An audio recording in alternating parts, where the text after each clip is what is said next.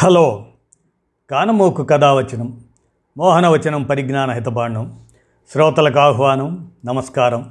చదవదగునెవరు రాసిన తదుపరి చదివిన వెంటనే మరొక పలువురికి వినిపింపబూనిన అది ఏ పరిజ్ఞాన హితబాండమవు పో మహిళ మోహనవచనమై విరాజిల్లు. పరిజ్ఞాన హితబాండం లక్ష్యం ప్రతివారీ సమాచార హక్కు.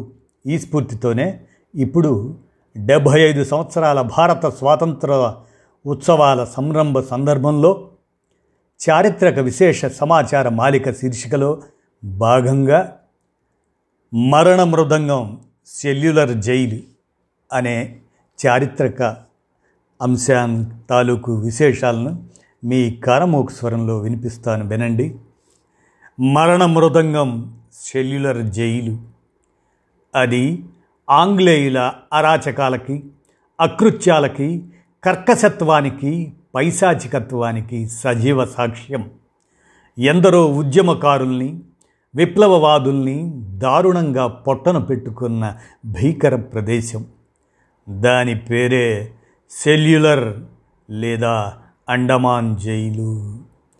దేశంలోనే అత్యంత భయంకరమైన జైలుగా పేరొంది స్వాతంత్రానంతరం జాతీయ స్మారక కట్టడంగా పర్యాటకుల్ని ఆకర్షిస్తున్న ఆ కారాగార గోడల్ని ఈ స్వాతంత్రోత్సవ 75 సంవత్సరాల వేడుకల సందర్భంగా ఆర్తిగా తడిమితే, స్వాతంత్రోద్యమ సమయంలో రాజకీయ ఖైదీల్ని జనాలకు దూరంగా ఉంచడం కోసం అండమాన్ నికోబార్ దీవుల్లో ఈ జైలును నిర్మించారు.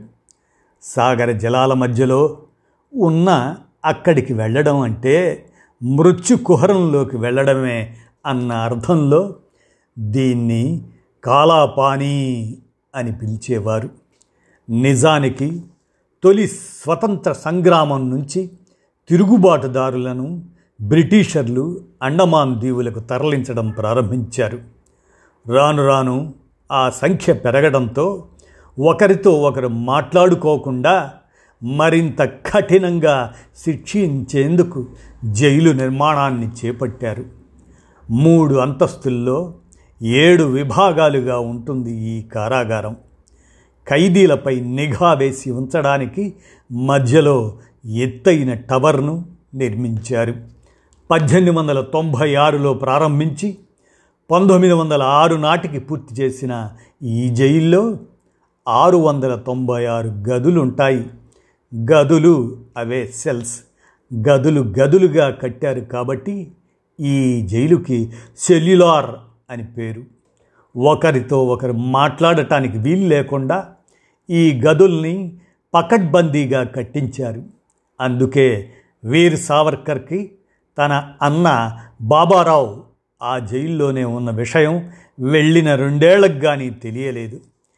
ఖైదీలను బంధించాక తాళం చెవిని జైలు గదిలోకే విసిరేవారట అధికారులు. ఆ తాళం చెవిని తీసుకున్నా ఖైదీ తన చేతిని బయటకు పెట్టి తాళం తీయాలనుకోవటం వృధా ప్రయాస. ఎంత ప్రయత్నించినా చేయి గొళ్ళెం సమీపానికి వెళ్ళలేని విధంగా దాన్ని అమర్చారు. కాబట్టి ఎలా చూసినా అక్కడి నుంచి తప్పించుకోవటం అసాధ్యం. ఒకవేళ వెళ్ళినా సాగరంలోని షార్క్ చేపలకి, తిమింగలాలకి బలిగావలసిందే. ఆ గండం నుంచి గట్టెక్కి సమీప దీవులకు చేరుకుంటే ఆకలితో చావాల్సిందే. అందుకే ఆ జైల్లో చిత్రహింసలు అనుభవించి తిరిగొచ్చిన ఖైదీల సంఖ్య తక్కువ. కాళ్లకు చేతులకే కాదు, ఒళ్ళంతా ఇనుప గొలుసులతో సంకెళ్ళు వేసేవారు. దాంతో వాళ్ళకి కూర్చోవడానికి కుదిరేది కాదు.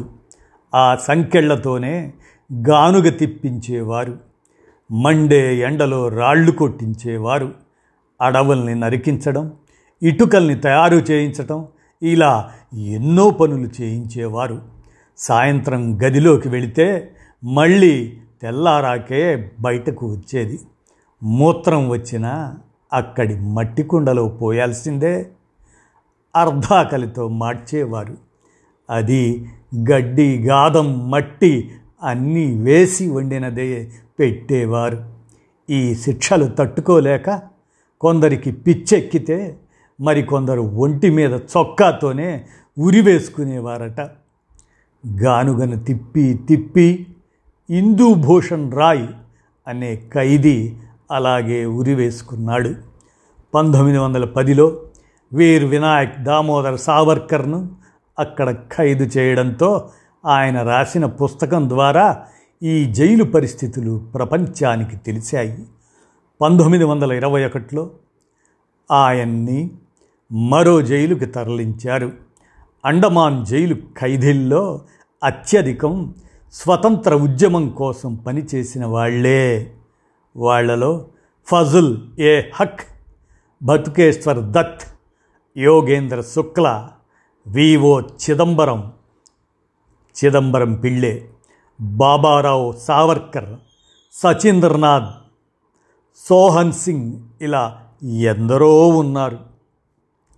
లాహోర్ కుట్ర కేసులు అరెస్ట్ అయి అక్కడి ఖైదీలపై జరుగుతున్న అఘాయిత్యాలకు నిరసనగా భగత్ సింగ్ సహచరుడైన మహావీర్ సింగ్ అండమాన్ జైల్లో నిరహార దీక్షకు పూనుకున్నాడు. ఎలాగైనా దాన్ని భగ్నం చేయాలనుకొని జైలర్లు బలవంతంగా ఆయనకు పాలు పట్టించేందుకు ప్రయత్నించారు. నోట్లో పాలు పోసినా మింగకపోవటంతో ఆంగ్లేయులు ఆయన ముక్కుల్లోకి రబ్బరు గొట్టాన్ని దూర్చి పాలు పోశారు. అవి సరాసరి ఆయన ఊపిరితిత్తుల్లోకి పోవడంతో ఉక్కిరి బిక్కిరై చివరకు మరణించాడు. ఆ మహనీయుడి మృత శరీరాన్ని తిమింగలాలకు ఆహారంగా సముద్రంలోకి విసిరేశారట.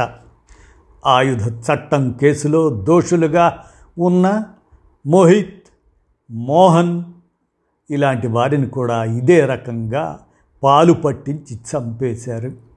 అక్కడ నుంచి తప్పించుకునేందుకు ప్రయత్నించిన తొలి వ్యక్తి అయిన నారాయణ్ అనే మరో ఖైదీని చేపల్ని పట్టినట్లుగా నీళ్లలో వలవేసి పట్టి మరీ ఊరిదీశారు.